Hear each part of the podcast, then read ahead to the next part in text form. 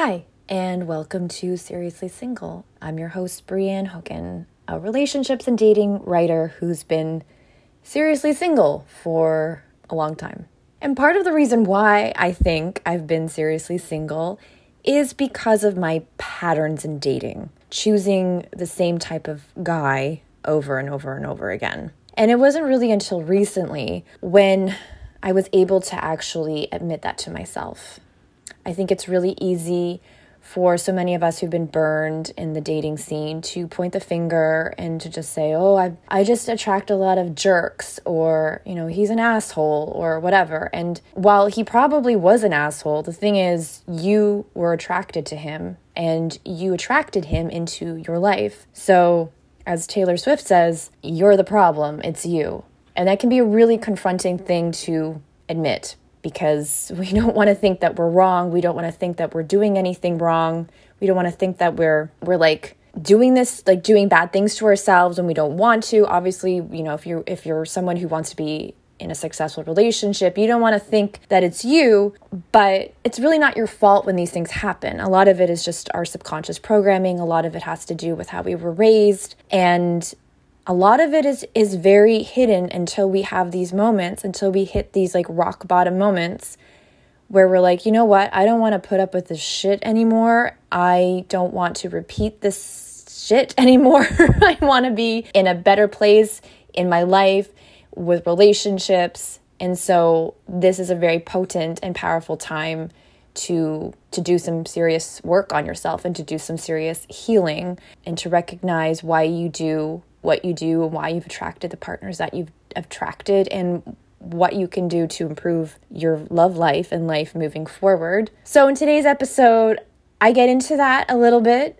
maybe a lot, with our guest. She shares her own perspective and her own patterns and what she's been going through as a recently newly single woman. Her name is Dr. Karin Luise. She is an award-winning author, speaker, master life coach, soul guide, and course creator with a PhD in counseling and education. She blends 20 years of practice and research with her spiritual gifts as a medium, intuitive, and channel to guide people through mind-blowing transformations. She is obsessed with helping people release the programming of their past, remember who they are, and tap into the power and purpose that they are here to enjoy in all levels of their lives while having the time of their lives. So Karin was obviously the perfect guest to get into programming, to get into patterns, to get into past stuff that we want to release and let go of so we can welcome healthy, happy, fulfilling partners into our lives. And not only just having those types of partners, but to have that type of a life, because we need to have that life now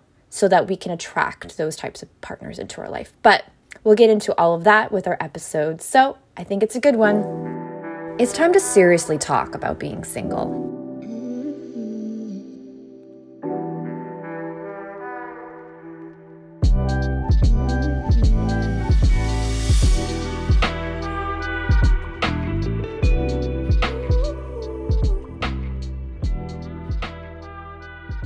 Hi, Karin. Welcome to Seriously Single. It's so great to have you here today.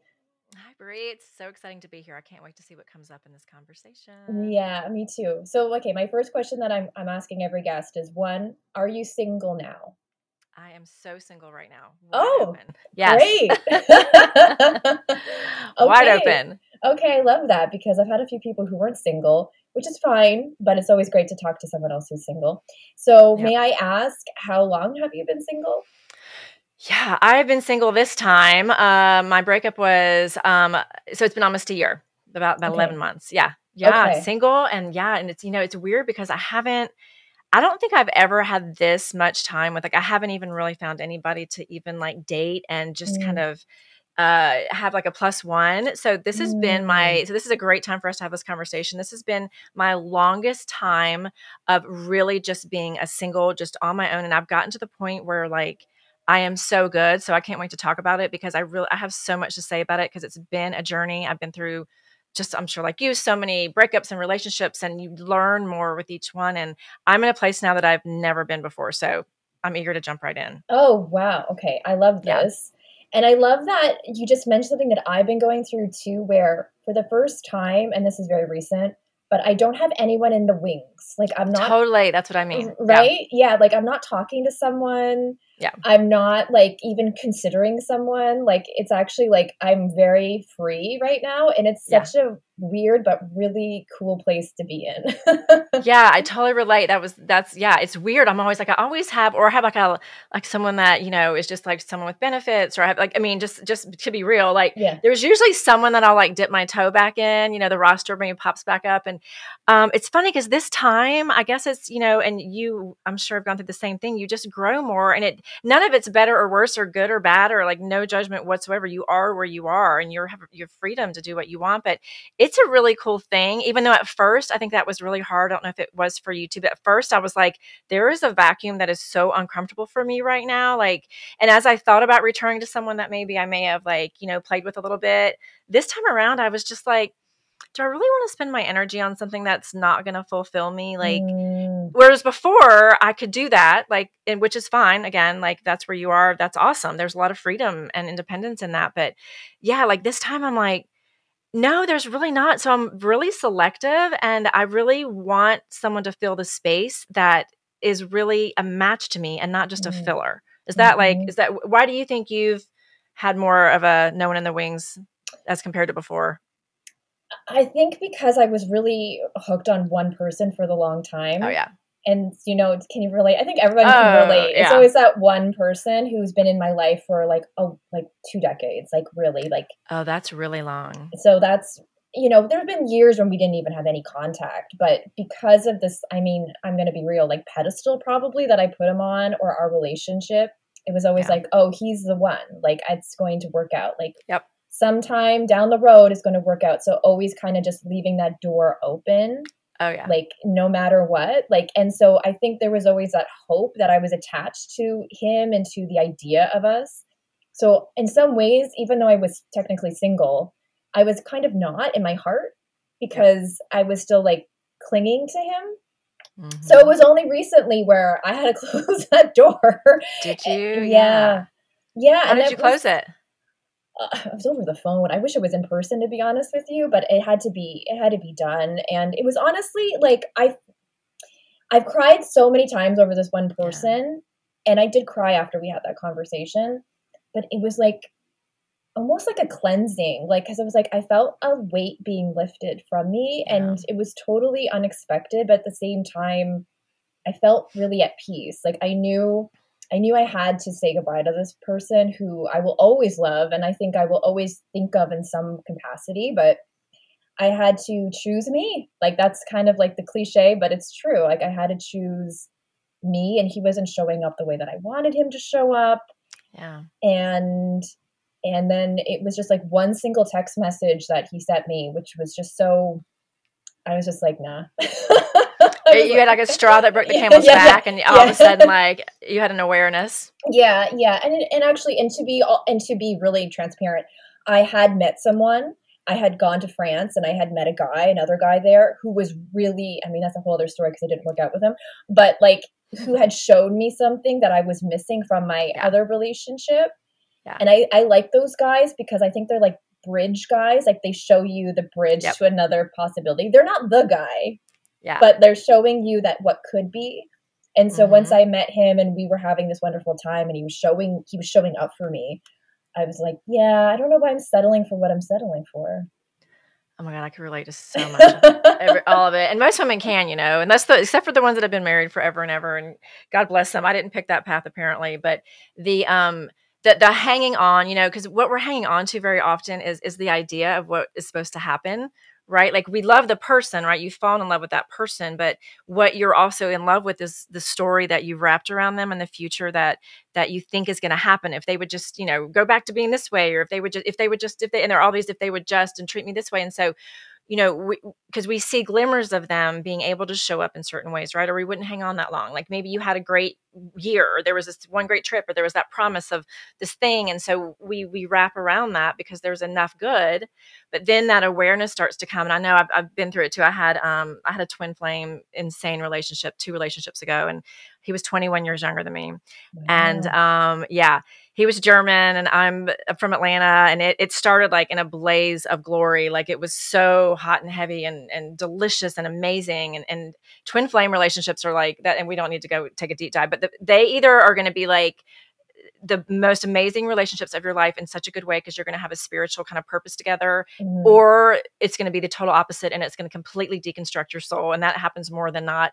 I don't know if twin flames are real. All I know is I was told by many people that whatever I started, I before never thought that was a thing. But when I went through that, I was like, this is the only way I can explain it. But the point is, the intensity was, it was so bad. And I just kept going back and going back and going. And it was so much like, cause he was so good at love bombing me and all this stuff. And I had this dream, right. That, and I had done it there. My previous husband was a lot like him, and I held the door open for him too, for literally decades. Like it was it sounds similar to your story. Like I never would fully close it. Even now, like he knows that if he like texts me, like he's remarried, and so that relationship's done. But like, it can be super hard when you're that intensely wound around somebody to close it, because there's something in you. I call it like this little pilot light. Like it kind of still's always like glowing, and it's like, but when you finally, so with my twin flame one, the other one, there was a divorce and he's remarried, and there was a finality. There's just this weird, curious conversation that happens every now and then. But,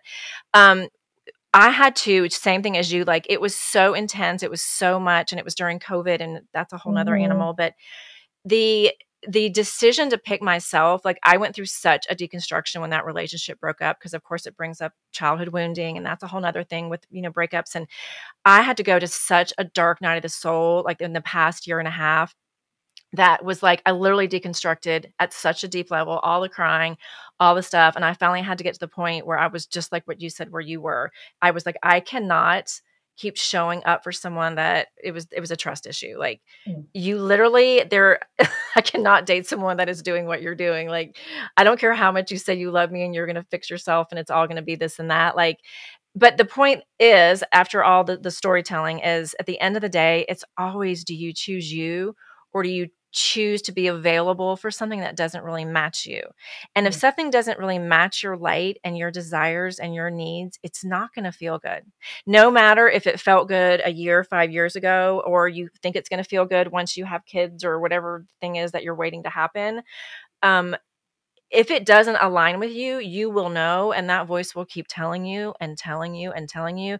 And it's a matter of, what are you allowing? What are you making yourself available for? Because if this person's making you feel like crap over and over again, that's on you, sister. Like I'm just, and I had to get to that way with myself. Like if I keep this door open, he's going to keep coming back and walking through it until I make it very clear that door is not available to you anymore, as much as this freaking hurts and as many tears as I'm going to cry. But it's hard to get to. But the piece is always self-love. I mean, I just think it always is. And we're not taught that self-love piece is something that we miss growing up. It's not, you know, one of the courses that it should be at school. How to love yourself. You know? Right? It should be. No, I know. And I agree. And I think because we're taught more that we receive love, like we receive love from external sources, and rather than getting it from within. So, and it's fed through us, through our culture and movies, for crying out loud, and TV shows and all that stuff. Like we're fed this like narrative of like, love is outside you. You have to find love. And instead it's dependent on the relationship. Yeah. The relationship that's not your own, which is completely kind of bullshit, because everything comes from within. But as you said, we're not taught that. So it takes work. Yeah. So so what have you done? Like what has worked for you to help like build that up, that you maybe weren't doing before? A lot of self-exploration, like a lot of just, as you said, like childhood wounding came up for me a lot with this previous guy. And I did tell him in our phone call that I was grateful for him, because for our relationship and everything we taught each other, and for this leg of it, because we've had many different iterations of it. Yeah. But for this one, it was because he showed me so much about myself that I needed to know and I needed to heal. And the patterns that were coming up with him were patterns that I had repeated with other men. So it wasn't just like him that I was feeling a certain way, or I was attracted to the same sort of guy. Yeah. Yeah. And so I had to get that wake up call, and he had to be the one. And in some ways, I think he had to be the one because he was the guy for me. So if any guy was going to teach me how to love myself, it had to be from him. And so he was my biggest teacher, which I told him that. And I mean, I love throwing a little bomb to the guy when you're saying goodbye, you know, like, you're my biggest teacher. I mean, he was, but, so you have to just be honest though. And that's the other thing. Like you have to, but it's hard though. It's the honesty part is hard. Gosh. It's so, cause you know, we're attracted to what is familiar for us. And I mean, I grew up in a really abusive home. So I always attracted abusive men that didn't show up that way, but then slowly over time, you know, that energy would show itself, and then it was normalized for me and it was comfortable. I mean, really and people looking in that don't understand that dynamic. It's just a learned imprint. Right. And that's comfortable. It can be the hardest thing to leave relationships that aren't good for you because you don't know how to do the healthy thing. And, you know, you learn, like for me, I learned that love was that you would go through abusive cycles, whatever that looked like. And I've been through all of it. And then what would happen is the cycle of abuse always is that when they come back, there's like this love bombing and it's very intense. Mm. So, I mean, you sound like you attract a certain kind of guy. That was the guy that I would attract. Like there was this big, glorious, magnetic love. And then something crappy would happen and I would get like the, whatever it was, usually it's emotional abuse and tear me down. But then on the back end of that, there would be this apology that would then build me back up again. And that's what I saw my mom go through. And so I learned that that's how you get love. You have to win it back. And then you get slapped and then you get win it back. And then, so, I mean, and I'm a psychotherapist. It's part of why I went back and got my doctorate. Cause I wanted to understand like, what is the psychology behind why people cheat, why people abuse, why people, like I wanted to understand it. And it's been a decade and a half long process for me. But, you know, you just saying that you found gratitude, like when you finally, like it takes work, it takes awareness, it takes getting in your own way. It takes a first awareness of your pattern. Secondly, are you too used to it that you don't want to change it, or do you really want to change it? And then it's taking the steps to change. But when you can get to where Bri, you just mentioned, I actually felt gratitude for him and I can see that he's my teacher. Like that's a point of self-mastery. Like, cause you've got to go through the anger. You've got to go through up that scale of consciousness. You know, there's usually depression, anxiety, resistance. And then you get pissed, which is actually really good. Mm-hmm. And then, you know, you eventually work that out and you get to acceptance. And then what you just got to is if you really can feel gratitude, even if it's just in bleeps, cause I'm sure you still feel emotional about a lot of it. Right. But if you can tap into gratitude, even if it's just for moments in time, you're actually at the vibration of love. And that's like one of the highest vibrations that you can be at. And that is where you go back into the world as a you that then attracts people that match a light of love and that matches your needs. And that's more in resonance with who you are. Does that make sense? Yeah, yeah. No, totally. No, it totally I love looking at it energetically. Yeah, me too, for sure. And what you just described about all those steps, I definitely went through all those steps. Like it wasn't, I don't want to have anyone have the impression that it was like overnight. And I was like, I'm grateful for this guy. Like it was a years in the making. Like especially the pandemic, as you mentioned, that he's in the States, I'm in Canada. So we were separated for 18 months or whatever it was when the borders were closed. And, and then that whole like upheaval of that time anyways. And so there was so much grief. There was so much denial on my part. There were so many stages of things that I had to get to. And you're right. The rage thing is so important because I was never upset at him. Like I would never really get mad at him. I would be upset and I'd be sad, but I wasn't angry. And then I got to the point, and I think I was more angry at myself, which is fair, but I was like, why the fuck am I putting up with this shit? Like, I'm like, no. Right. And then I got mad at him for even like thinking he could do that to me. And then I reached that point of like letting go. Yeah. You know what, you just brought something up. A friend of mine the other day, we both had I had another breakup last year, which wasn't as intense, but it's still, you know, it was one of those like stepping stone bridge relationships. And, one of my best friends, she had a really bad breakup last year too, with a lot of infidelity. And she one day called me. She said, oh my God, I just had this message that was for both of us. And I'm going to pass this along because it is so profound. She said, what if instead of saying what they did to us, we start saying, look at what they did to themselves? I was like, that is such a good word flip.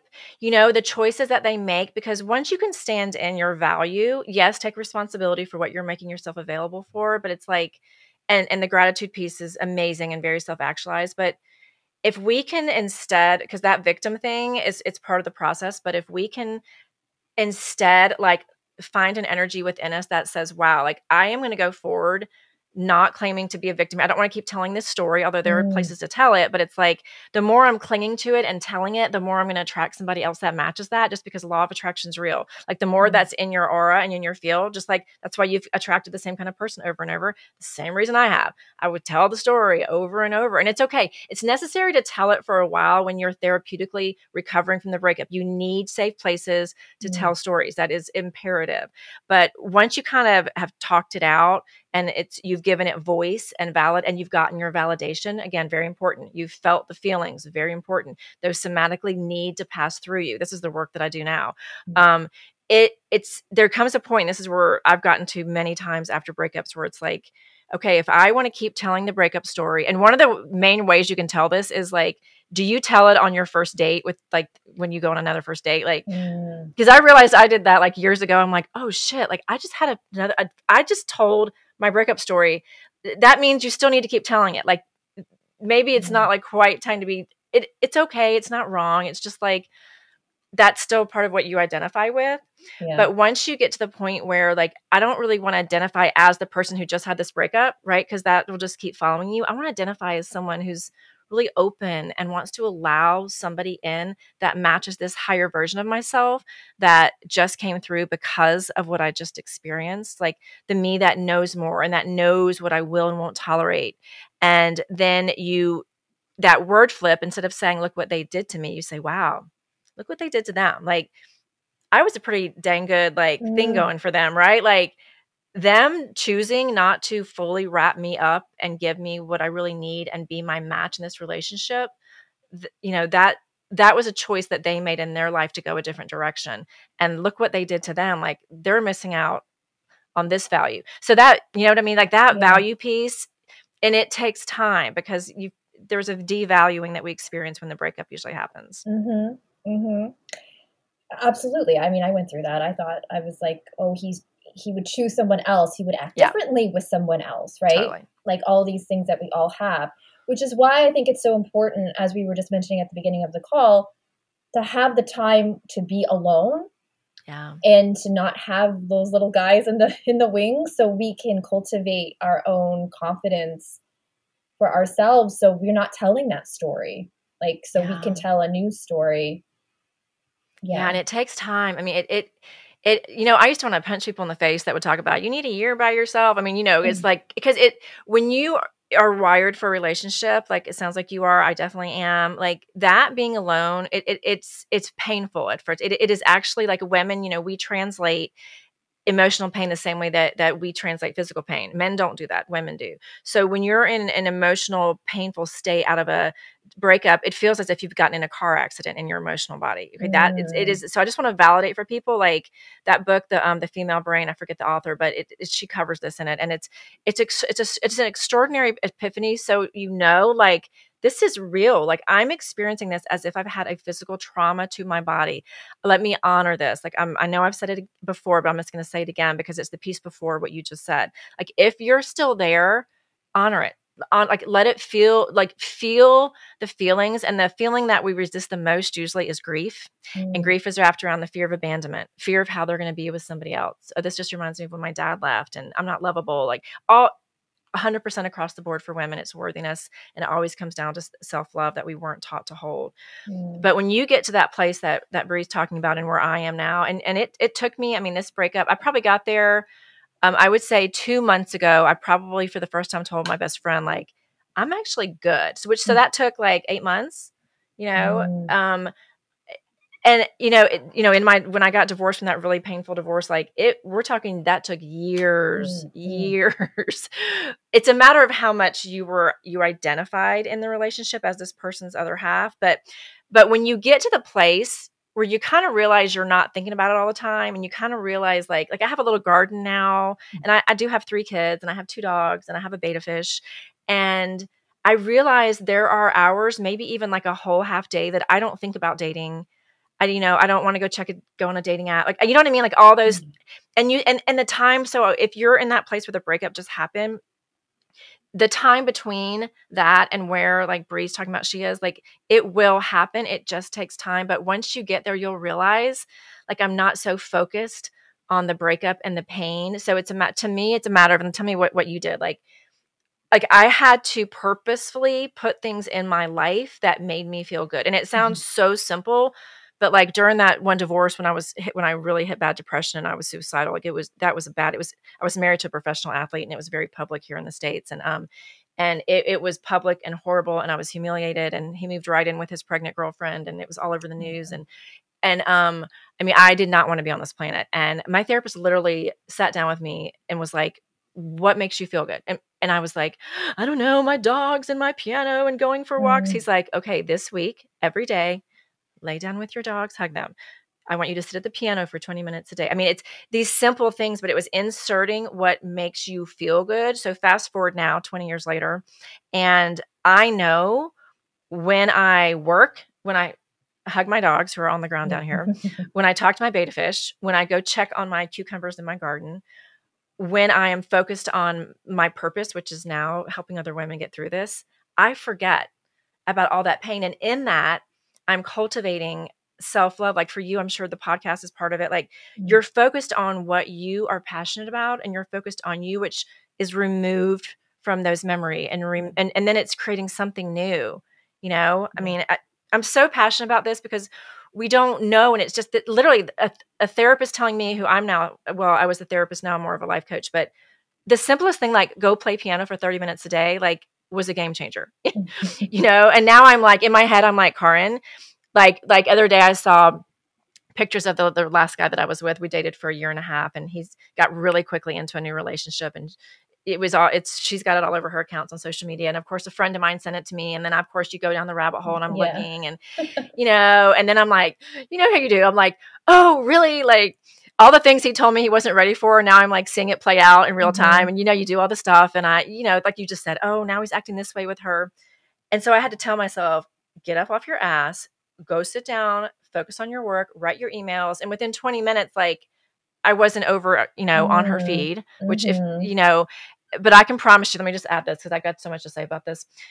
They are not going and being someone different with someone else. I can promise you that. They are still themselves, especially if they haven't done any work and taken this time on their own. They will repeat the exact same dynamic. It's a matter of, is that next person going to be available for the things that you actually decided you weren't available for? So they haven't miraculously become the perfect person. Right. They will keep replaying it out. So just a little point. Have you had to see your guy? Has the other guy gone on and dated? Had you even know? Has that been a thing at all? I don't know. We're not friends on Facebook. We do follow each other on Instagram, but he's not a big social media person. And not to say that I don't haven't occasionally looked, but I have to say I have been more stringent on myself. Yes. Because I remember I did this to another guy that I was dating, always checking up on his social media, finding out that he was dating someone else, getting myself in a tizzy over it. And my friend, horrible. It's horrible. We do it to ourselves. And that's why my friend said to me, he said, why are you inflicting self-harm? Like, why are you doing that to yourself? Like you're hurting yourself by doing that. So why do you want to do that? I mean, I have this mantra because I watched a friend do it before I just experienced it again. And I would say to him all the time, because his ex was huge on social media, and he would call me all the time. And I'm like, dude, you have 100% chance of feeling like crap when you look. Like you are guaranteed, if you click on, you are going to feel like crap, and you're going to compare yourself. So 100% guarantee. So then when I didn't do it to that extreme because this relationship wasn't quite as powerful for me. But when I just had that experience a few weeks ago, I literally got in my own head, just like you just said, that your friend said. And I'm like, Karin, you have, and I tell myself the same thing, you have one. And so I'm sitting here with my phone, you know, the tempted late at night. And I'm like, you have 100% guaranteed chance that you will feel like crap if you go and look. You're doing that to yourself, right? Like it really, so it's like you can get in your own way. No one's going to stop you, but you will go to bed probably an hour later because then you won't be able to stop. Yeah. So put the phone down. It is, it's, you have to do it on purpose. Like you have to get in your own way. So I applaud you for not sending yourself down that like painful rabbit hole. I mean, I've done it too many times. So yeah. I feel at this point, as I said, like I just don't want to run myself off the cliff anymore because I've done it so often. And I really am being conscious, to go back to what you were saying about you playing the piano and just doing good things for yourself to help yourself heal. Like that's what I've been doing too. It's just being really conscious of how I choose to spend my time and being really focused on me. And again, so cliche. And it's not that I've never had a problem to do that, but it's different now because, as I said, I released this kind of like image that I had of him. And also with me being with anyone, it's not that I don't want to be in a relationship, because I definitely do. But I think as a single person, because I've never been married or engaged or anything like that, I think I've always just kind of been, as I said to you before we recorded, I was like waiting for something. Like I'm waiting. And I feel now at this point, I'm not waiting. Like this is my life and I'm going to create the life that I want to live. And we'll see what happens. Like if there's a man who can come in and make me feel a certain way that I want to feel and enhance my life, then that's different. But I'm not like waiting for my life to feel complete, which is a different thing for me. I love the word that you actually used before, if I can share it. The metaphor that you used was that you're not in someone else's waiting room. I think that's really powerful because I think so many women would relate to that, even if you've never seen it before, because we were talking about that. You're wired to do that, right? We're wired to attach identity to that relationship. I mean, women identify themselves through relationship. Men usually identify through work. That's very old, foundational literature. But, you know, for you to decide, for you to then like, it's like I got, so very often we're doing things so that we get noticed, right? We're doing things so that the person comes in, like, so there's an energy behind it. And if you look at it, like the energy of attachment, when you're doing things like, so that like I'm putting this on so that he will see me, or I'm posting on social media so that my ex will see it. There's energy behind all of that. You know, I'm going to go and call this friend and tell them about the new guy that I'm dating so that she tells so-and-so and they're going to tell so-and-so, like, you know what I mean? So, and I have to check myself on this all the time, but if you can get in your way from doing those so that movements and instead come back to what Bree was just saying. And it's like, I am in my frame. Aaron Doty, I love him. He talks a lot about this. I'm in my frame. Like I'm the star of my movie. I'm not in someone else's waiting room. I'm in my frame and the star of my movie. So what I do personally and teach my clients is energetically, like, what is the motive? What's the motive behind what you want to do? Whatever that thing is that you enjoy, whether it's the garden, petting the dog, having a podcast, if you're doing it so that your ex, I mean, I'm not, no judgment, but pay attention. If you can find the energy that you say, I'm really, really in my heart, I can say that I'm doing this because this is going to make me happy. Me, not because when we attach to maybe they'll see it, or maybe then we have a very repellent energy because we're attaching to an outcome.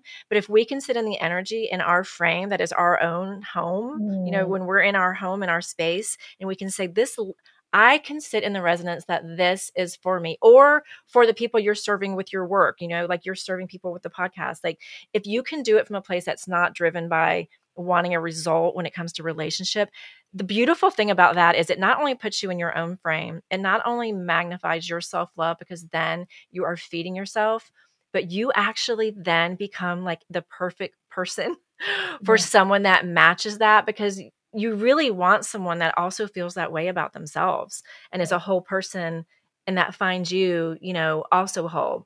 Yeah. So it sounds like, how close do you feel like you are to like that kind of energy? Cause I go back and forth. Like it is, for me, it's intentional to tap into it. I think I'm leaning into it more and more because I think it was more of like a realization very recently. Like once I had that phone call with my ex, and then once that thing with the other guy blew up, which was freaking dramatic, but I won't get into that. But I mean, and again, I think actually the thing, because it was dramatic with that other guy, again, it was another wake-up call for me to be like, okay, Brianne, holy shit. Like, get your shit together. Like, you know, yes, he helped you like open your eyes about other men, but you're still attracting a certain kind of unavailability within another man. So that was a little healing thing that I needed to like look at as well. And so once I got rid of those guys from my energy field, I just thought, okay, like, what do you want to create? Like, you're going to find someone, you're going to meet someone. That's inevitable. Like if you know that and the universe knows that, you're going to meet someone. So just let that go and just focus on what it is that you want to create in your life. Like what it is that is important. And as you said, it's like not doing something for a result. And whether that's for an ex's attention or even an attention of any guy. Yeah, for sure. Like any guy that's out there, like maybe some guy will see this or some guy will notice me. Right. And I think even like for me, it hasn't always been really conscious, but I think it's been subconscious. So for me, I think as you said, like it's being more intentional about the frame I'm in, as you said, and just being more, I don't know, like allowing myself to be excited about my life as is. Yeah. Like, I think that's been really important. As I said, this is very new, but like, it's a process. Well, what a beautiful thing that you're sharing that in real time with people, because people can really relate. You know, that vulnerability is what helps us grow and connects us. And you know, I agree. Like if you can find like, so when I teach courses and I have retreats and I have clients, and one of the main things that we talk about is feeling into the energy you were just talking about. Like, can I feel excited? Like the higher vibrational energy is love, peace, joy, acceptance, right? Like that's what expands you and makes you super freaking attractive to anything, guys or girls, yes, but also to opportunities with work, also to positive experiences and adventures and travel and all that stuff. The lowest vibrational points of consciousness are shame, guilt. So self-judgment, comparison, what's wrapped around that is shame and guilt. So those are the lowest points of consciousness. They've actually measured that. David Hawkins did that work for 30 years. And, you know, when you're in a state of guilt and shame and you're judging yourself and disappointed in yourself and you're vibrating at like a 10 or a 20, which is, there's a vibrational point. But when you're up at peace, joy, and love, and like you're saying, like, I can really feel good about myself, which is self-love, you're at like a 500, 600, which is a huge expansion in consciousness. And you can feel it as I'm doing that. Like if you just say like what's something that you're really proud of that you've done recently that you can really look at and be like, even if it's just a simple thing that you're like, that felt really good. Like I'm proud of myself. I think actually starting the podcast, this one. Yeah. Yeah. Yeah. So what are you proud of? Specifically, I'm proud of the fact that like I'm talking about this, that we're having this conversation and that I'm claiming it and owning it instead of kind of shying away from being single, which is something that I kind of did. So in that, yeah, go ahead. Say it again, keep going. Oh, and then just, as I said, like just being more vulnerable with that, but in a way of being proud of myself. Yeah. Yeah. Well, that's love. I mean, it's self-love. So when you're talking about that, what you can feel naturally in your core is there's an expansion. Like I feel really good. Like I'm really, really proud. I'm coming up to and there's courage in that, you know? And so the more we can return to, you know, when you're having those moments when you feel bad, or because we're all going to get triggered. You're going to get triggered. Something's going to remind you of something and your ex, and you're going to, another holiday is going to come, or a birthday or a big birth, you know, you're going to pass a milestone and you're going to wish that somebody was there. I mean, I do it, we all do it. And it's super important that we intentionally say, okay, I'm going down this, I'm slipping down the, whatever you want to call it. I feel like crap. I know you're slipping down the scale of consciousness and you're contracting your spirit. How can I get back up? Okay, I'm intentionally going to think about something that I'm really proud of. I'm intentionally going to immerse myself in something that makes me feel good. It literally is this simple. I mean, I work with clients. It's like I have to remind, because we don't know to do it for ourselves. It's funny, like we just kind of become disembodied, I think, sometimes, especially when these things really trigger these childhood traumas, and those can suck us down a really deep place of pain. And we don't remember how to do this. So it's very simple. Like literally decide after you have your good cry, I am going to do something right now that actually makes me feel good. Like I know if I go and hug my dog, I'm going to feel better. I know if I go and walk in the forest without my cell phone and just breathe, if I stick my feet in water, whatever, like I know, like those are scientifically proven. Go walk barefoot on the earth. Go walk between trees. It's called forest bathing. Go anywhere near water. You will immediately raise your vibration. Like you don't even have to do anything but be present. And so there's like an intentional process of loving on yourself when someone else isn't there to do it. Mm. And then, so how has your like support been? Because asking friends for support is also like a big piece of it, especially for women. Like how have your friends been? Oh yeah. I have amazing friends. And even when I was talking about my ex, who they've heard about now for some of them, for 20 years now. Yeah. So they're like, well, Brianne, it sounds like he hasn't changed. And I'm like, well, you know, but they keep, you know, like they were very open and receptive. And if things worked out, I know that they would have been open to him. Well, some of them, not everyone actually. But, I gotcha. Yeah. But no, it's really important to have support. I do agree with that. And I'm lucky that I have friends who, as I said, like would listen to me, even if they don't necessarily agree with my choices, but I never felt judged by them, which I really appreciated. It's so important. It's so important. And telling friends like what you need, like it's usually just hold space for me and tell me how amazing I am. Like literally I will tell my friend, okay, here's the deal. I'm going to leave you a voice memo. You can listen to it or not. And sometimes it's 20 minutes and I just get it out, you know, and then, you know, and I've done that and it's just holding space. And then I really just need you to tell me what is great about me. You know, I'm not always there, but when we don't want to ask because we don't want to be a burden very often, you know, but if you're in that place, ask your friend, just literally just say, okay, this is ridiculous, but could you just remind me? Because today I saw my ex with his new girlfriend or whatever it is, or, you know, I feel really alone because I'm about to turn 30 or 40 or 50, whatever it is, like remind me of what is lovable about me. And I'm going to and then receive it, you know, and then over time, like the place where you are right now, where you've like come full circle and, you know, you still have many relationships as my guess to come, incredible ones that are going to help you grow. It's like, how can I be appreciative? So when you get to that point of, I can look back at this relationship and actually be grateful for what I learned. And the way to get there is if you're ready and the emotions have subsided a bit and you can come out of feeling like depressed and all the things, you can literally sit and do self-inquiry. Like, what was this here to teach me? Despite all the betrayal, all the whatever abuse, at the end of the day, if there was abuse involved, I can promise you it was self-love. You're not being punished, but your higher self is waiting for you to choose you and to exit the situation. That's why we tend to attract those and this is a big topic, I know, so I won't take a deep dive. But if you've attracted those relationships over and over again, because I know I can say it because I've done it, my lesson, not that I was being punished, it's never that. My soul was going to reenact it until I decided that I was going to leave before I was left, and until I was going to decide that I am going to pick me, which is like what you're going through right now, this expanded time of being alone and not needing to attach and being so damn good. Like yesterday I called my friend and I'm like, I'm kind of scared because I'm like good. I'm like, I'm kind of scared for anyone to even come in. Like, this is funny. I've never said this in my life. And I said, I'm almost scared for someone to mess up my Zen. Like I've always heard people say that and been like, how do you get there? Because I've always depended on relationships so much. But I literally hit that yesterday and I'm like, I'm so good at, I don't want someone to come in and like wake me up too early or snore or like, I've got my space. And what's beautiful is that's not really a repellent energy. That's actually a really attractive energy. And it's not that I'm saying I don't want a guy to come in, because I'm really not saying that. I'm just saying, hey, bring the person in that is in harmony with my heart. Like I've never felt it, because I've never been this version of me. So I want that version of him to come in that reflects that, you know? So what are you looking for? What do you know this time that like, here is what's got to come in? Yeah, that's a great question. And I love that you said about the self-inquiry, because that helped me a lot in connecting to my highest self.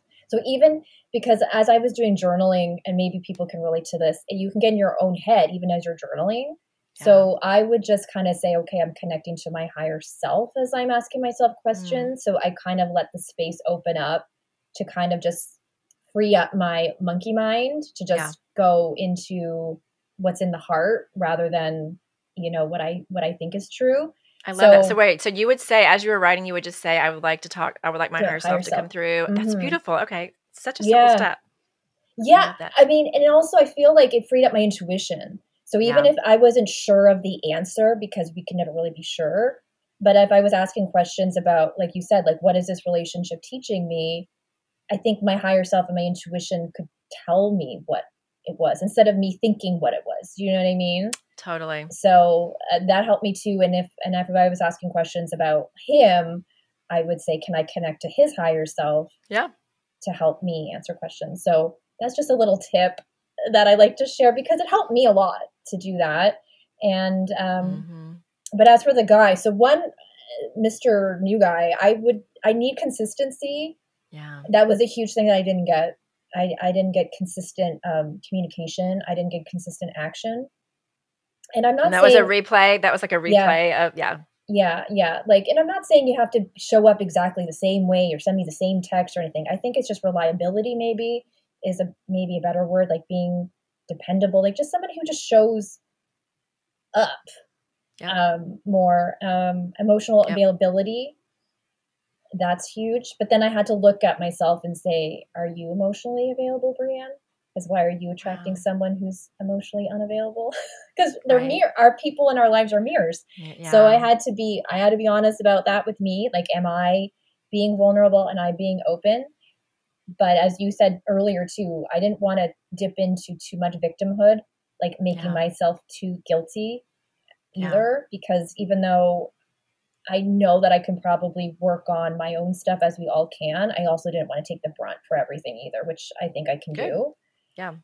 And I just want somebody who's just, and this is nothing against any of the exes if they ever were to listen to this, because, you know, they all have great points to them as well.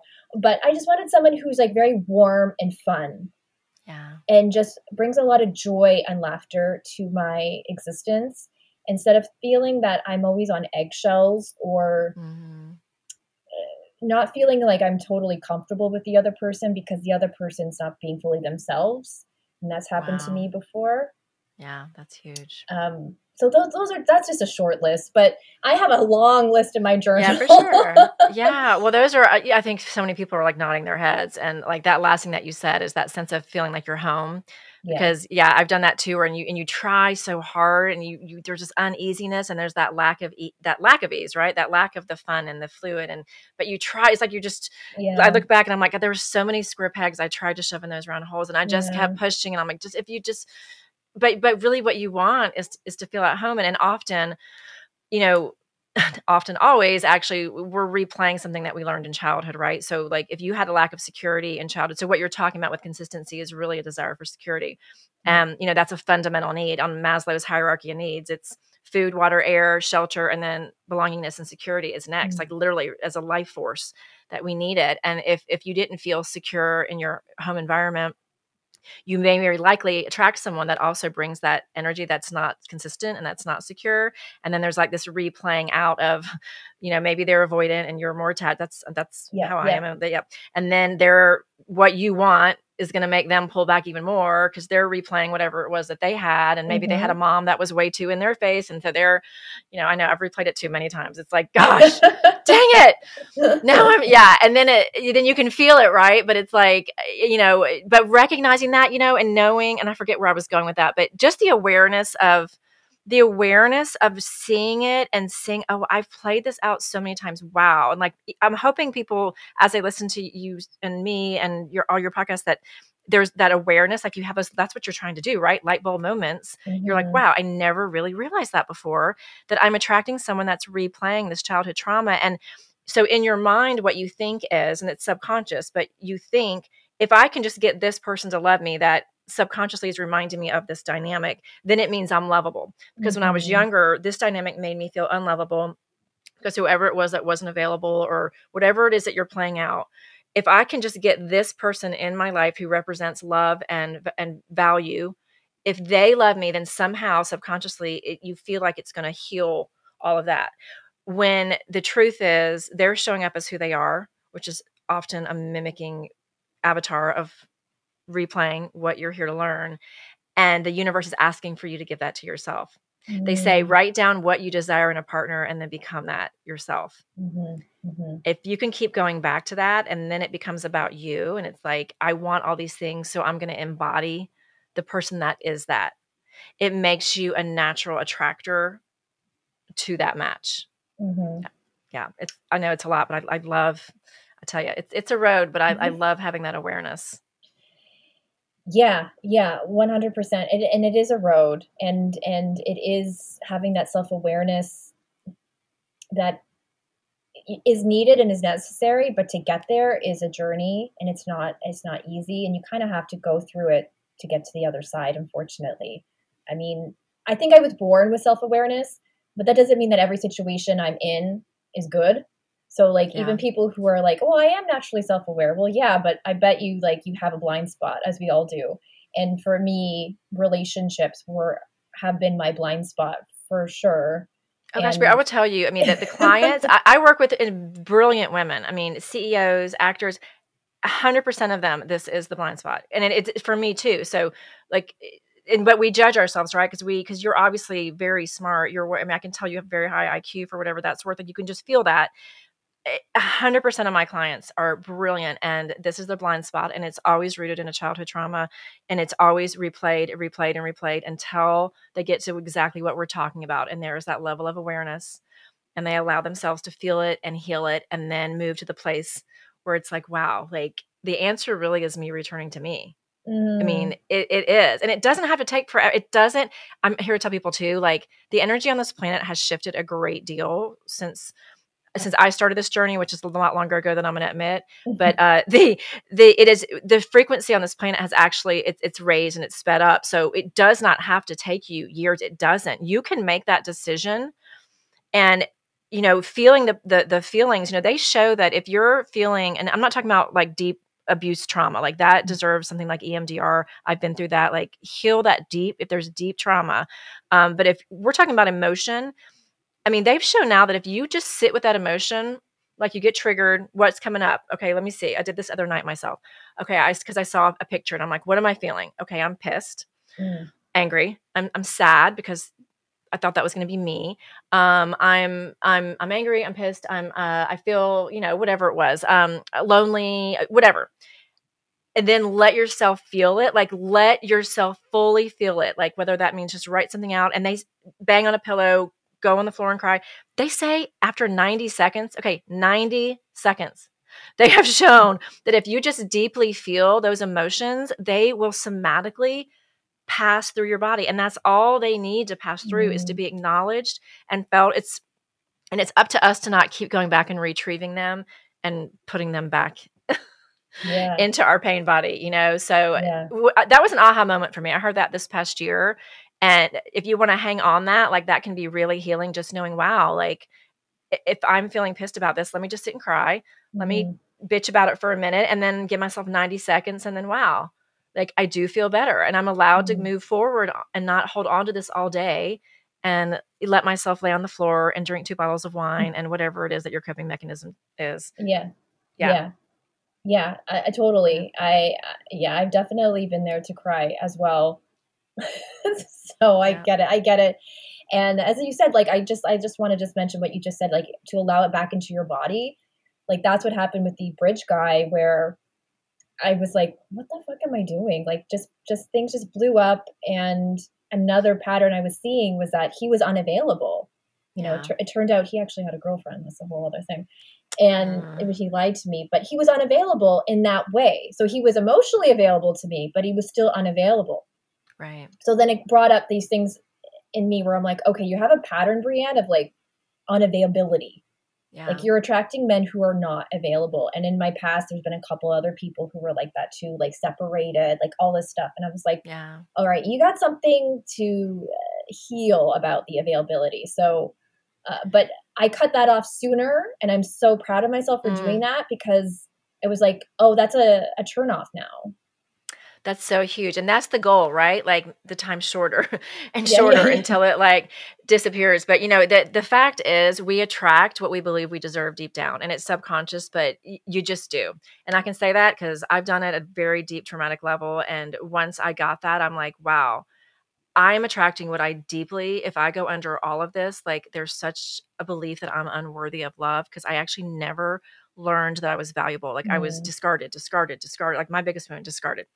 And I mean, even now, I have a PhD, this is why I do the work, but I know that about myself. And I'm where you just said, Brianna, is I'm I am not, I am fully aware that I am not willing to attract someone that gives me one sign that there would ever be that experience again. Like I'm claiming that healing 100%. Like we're not attracting because the opposite of discard is claim, right? Mm-hmm. So again, like be what you want to be. So the opposite of being discarded is claiming. So if we want someone to claim us, then we have to claim ourselves first. Mm-hmm. That's what you're doing right now. That's what I'm doing right now. I hope that the women that are listening, like they're having aha moments, because it's like, I am claiming myself, my work, you know, taking care of myself, getting back to myself, focusing on myself, not because of anyone else, but because of me, mm-hmm. you know? Yeah. Gosh, that I'm so impressed that you're being so open about all of it. So tell me just a question. Do you worry that they're ever going to listen to I do. And I tell stories. I'm like, oh shit, I hope none of them ever like find it. Like it's what goes through your mind. Do you think anyone's going to? I don't care if they want to. Yeah. I'm a writer too, so that's right. I've been writing for a long time, and for a while I used to write very personal essays. So there's a lot of stuff out there, and in fact, I'm writing a book proposal right now about me and relationships. I mean, I don't know if it'll be published, but that's what me and my agent are doing. And one of the essays is about me and my ex, and I told him about it. I was like, look, like I'm putting this in a book proposal, and if it gets published, it's you in it. Do you want your name? And he said, okay. So I was like, oh, that's awesome. I was like, okay. And then I sent him the essay, and he read it. And I don't know, like you kind of get what you get with me. So if you don't want me to talk about you, then don't get involved with me. I'm kind of the same now. Yeah. That's awesome. So, but yeah, I mean, and that's why I try to be as respectful, obviously, as possible, but I'm also going to be honest about my experience too. So, yeah. Well, that's your calling here on the planet. And I've struggled with that too. Like as I'm getting more doing podcasts, it's my first divorce there. I had a gag order. It's not in place anymore, but I did go through an element of like really being shushed for a long time. And so it still like triggers like a little bit of fear in me, but I love that you've leaned into it. Cause now I'm like, when I have a podcast, like, you know, I'm like, that's next. And I'm a writer too. So it's been like a trickling out, but it's a matter of like, for me too, I mean, you're calling, we do similar things, but it's also very different, right? I know because I looked at some of your stuff, and it's beautiful what you're doing. For me, I'm like, I don't want to share it until I know like I've healed it, mm-hmm. right? Because I'm also a life coach. And so it's kind of like, I don't share in the trauma. I will share after it when I've already learned, you know? Mm-hmm. So for me, that's like the filter that I run it through. Mm-hmm. And I also have to be okay if whatever I say, because you never know who's going to hear it. And, you know, maybe they'll have an aha moment. Right. Themselves too. Yeah, you never know, right? Okay, so just to end the episode, I have a few questions, just like rapid fire fun questions if you. Okay, cool. Okay. My first question is, what was your favorite thing that you've done or you do being single? My favorite thing, I get giddy at night. So at night I kind of like to pour a glass of wine when I can, when I'm not working, and like sit in silence. Cause I also have 3 kids, but like when everyone's in bed, like I literally will giggle. I've just started pulling out my old crystal because a friend of mine was talking about the vibration of the crystal, how it will like up level what you're drinking. And I'm like, I never thought of that. So just this week I was like, because I'm working my ass off right now, I'm in the middle of a launch. I like for the past 2 nights sat down at 9:00 and poured a glass of Pinot and just sat with myself. And I'm like, there's nobody here turning on what they want to watch on TV. Nobody's wanting me to go in the bed. You know what I mean? And so I had this moment of profound kind of freedom and liberation. And I felt really like juicy and good on the inside. And so it was just that moment just with myself. So. Okay. I love that. Yeah. I love that though. The crystal with the drinking. I've never done that myself. So I'll have to try that. All right. So what are the things that you take the most seriously in your life?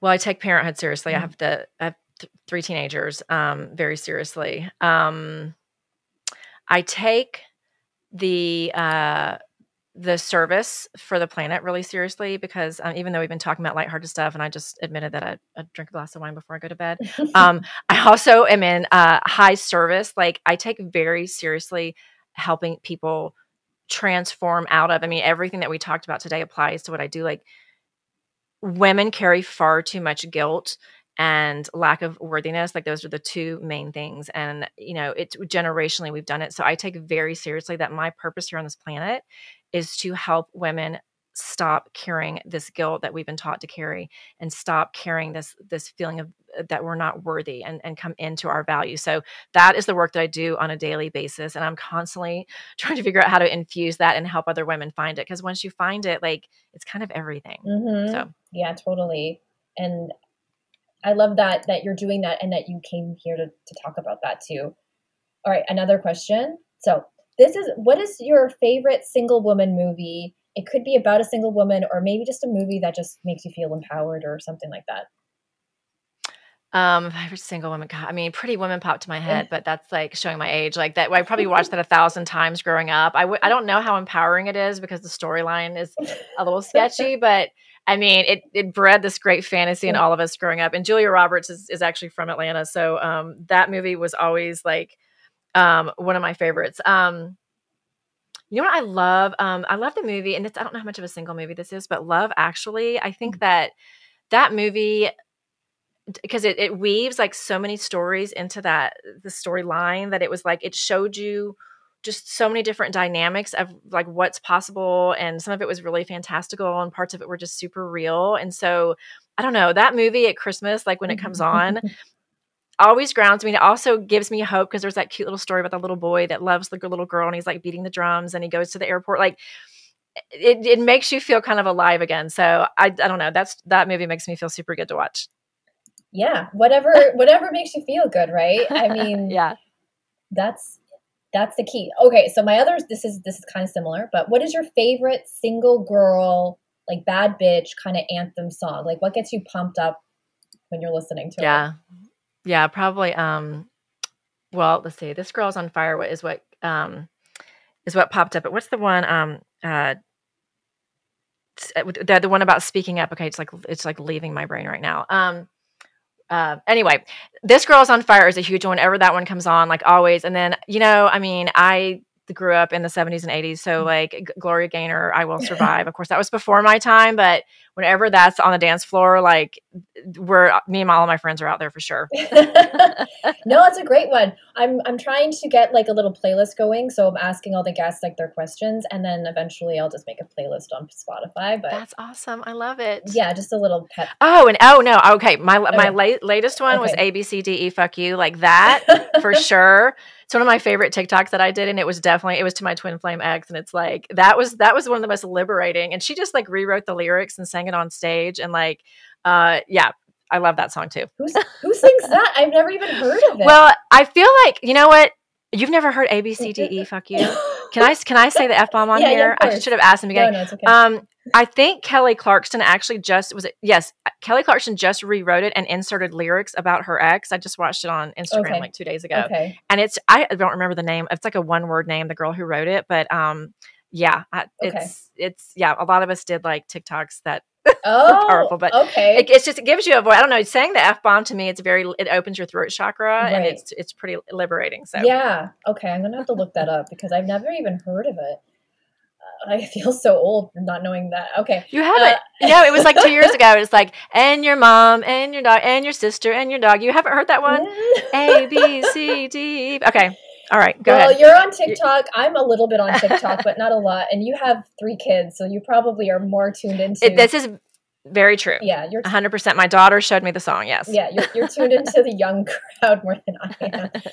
Okay. My last question is, and you kind of mentioned this, but this could be a different answer. What is your greatest wish for all single women? I'll probably go back to what I said earlier. I think it's like you are home. You being in your own frame is not only the biggest gift that you can give yourself, but that you can give this planet, because we've been giving our power away for so long. I mean, this is generational stuff we're healing. So it's like, I hope that when you heard us talking today, that you felt like a resonance of being in your own frame is not only enough, it's the most, even if you're married or in relationship, like your own frame, you being the star of your movie and not trying to be a leading role in someone else's, like, you are enough. And once you adjust to that frequency, you literally become limitless. You literally become, your potential raises so much. And if you could just realize that it just takes choices by you, like no one's going to do it but you. it takes the intentional choices like she and I were unpacking here today.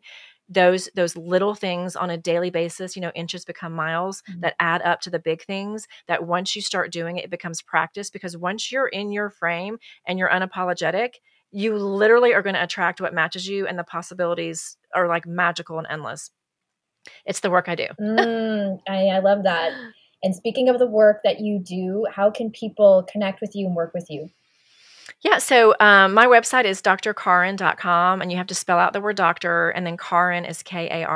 And it's the same on Instagram, which is where most of my stuff is. But I'm also on Facebook in a big way, and on TikTok. It's just Dr. Karin. Just spell it right, Karin, and you'll find me. And I always have I have programs and masterclasses. I love doing retreats and in-person events. So if this resonates with you, take a look at my stuff, and I'd love to connect with you. Awesome. So thank you, Karin, for this conversation. It was amazing. Thank you. Well, I appreciate your vulnerability and your willingness to open conversation, because you are healing people and helping them to grow in a magnificent way. And the planet really needs you and needs this. So It was a blessing. Oh, thank you. Thank you so much. You're welcome. Thank you.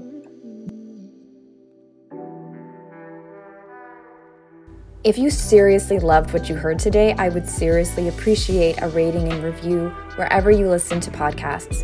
It really does help the show grow. If you have an idea for a topic you'd like to hear discussed on the show, or if you're single and would like to apply to be a guest, please email seriouslysinglepodcast@gmail.com. And don't forget to subscribe to my Substack newsletter, briannehogan.substack.com, where you can get all the latest updates and essays and writings about relationships and being single, as well as listen to an extended version of the podcast where me and a guest will answer your questions. Plus, there's just like a lot of cool stuff on my Substack. Like, if you think I'm super vulnerable and open on the podcast, well, you haven't read one of my essays yet. So thanks for being here, and I'll be back next week with a brand new episode of Seriously Single.